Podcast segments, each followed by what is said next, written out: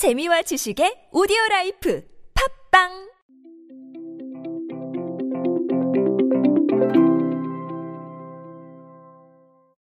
제가 그간 미닝아웃에 대해서 자주 말씀을 드렸습니다. meaning, 어떤 뜻이죠. 그 뜻을 아웃, 밖으로 내보인다는 겁니다. 지금 소비 트렌드를 이끌어가는 중요한 개념 중에 하나고 기업들이 주목하는 트렌드다라고 말씀을 드렸는데 어, 또 좋은 사례가 하나 또 나와서 네, 소개해 드리려고 합니다. 안녕하세요. 인사이 시대 그들은 무엇에 지갑을 여는가의 저자 노준영입니다. 여러분들과 함께 소비 트렌드 이야기 쉽고 빠르고 정확하고 짧게 알아보고 있습니다. 이 짧게를 강조하는 이유는 여러분 제가 항상 제 오디오 클립에서 쇼폼이 지금 대세다라고 말씀을 드렸는데 저는 롱폼 하면 안 되잖아요. 그렇죠? 자, 그래서 짧게를 강조 드리고 있습니다. 노스페이스 아시죠? 네, 아웃도어 브랜드인데 노스페이스가 어, 미닝아웃을 또 제대로 실천하는 행보를 보이고 있어서 한번 말씀을 드리려고 합니다.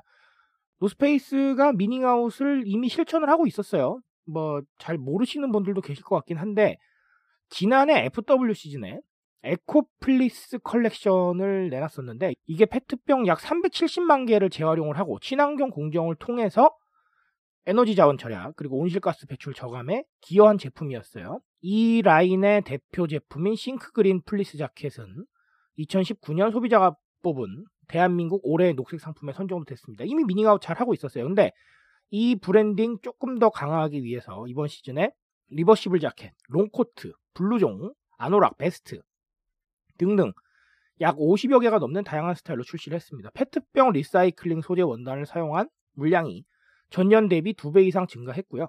주력 제품들의 페트병 재활용 비율도 더 높였습니다. 그래서 재킷 한 벌당 약 66개의 페트병을 재활용했다고 하네요. 음, 대표 제품인 Save the Earth 플리스 자켓이 있습니다. 리사이클링 지퍼 테이프까지 적용을 했습니다. 뭐 세심하게 여러 가지 신경을 썼다는 걸 알 수가 있죠. 그렇다면 우리는 이런 생각을 해봐야 됩니다.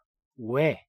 도대체 왜일까? 라는 생각을 한번 해보셔야 될 텐데, 어, 여러 가지 이유가 있을 겁니다. 제가 기존에 미닝아웃 얘기를 하면서 짚어드렸던 것도 있고, 그리고 뭐 새롭게 말씀을 드릴 것도 있겠지만, 어쨌든 간 이렇게 생각을 하셔야 됩니다. 첫 번째는 여러분, 이 뜻을 드러내는 게 각자의 취향과 생각에 따른 행동일 수 있어요. 이게 무슨 말이냐면 여러분, 과거에는 우리가 생각과 기호까지도 동일하게 적용받는 세상에 살았어요.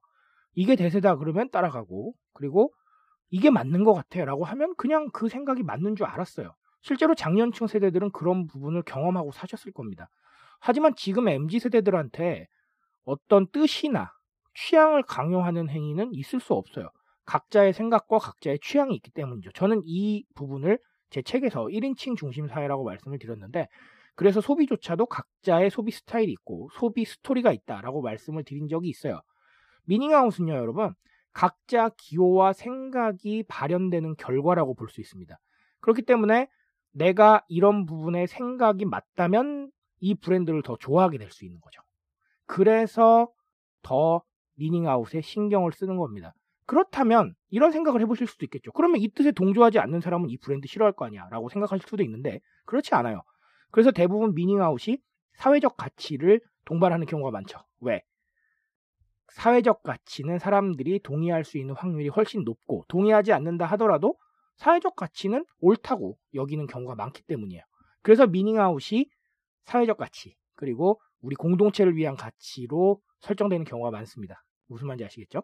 그래서 미닝아웃은 어쨌든 이 취향과 생각이 다변화되고 그 취향과 생각을 나타내는 상태에서 나온 결과다라고 보셔도 좋을 것 같습니다.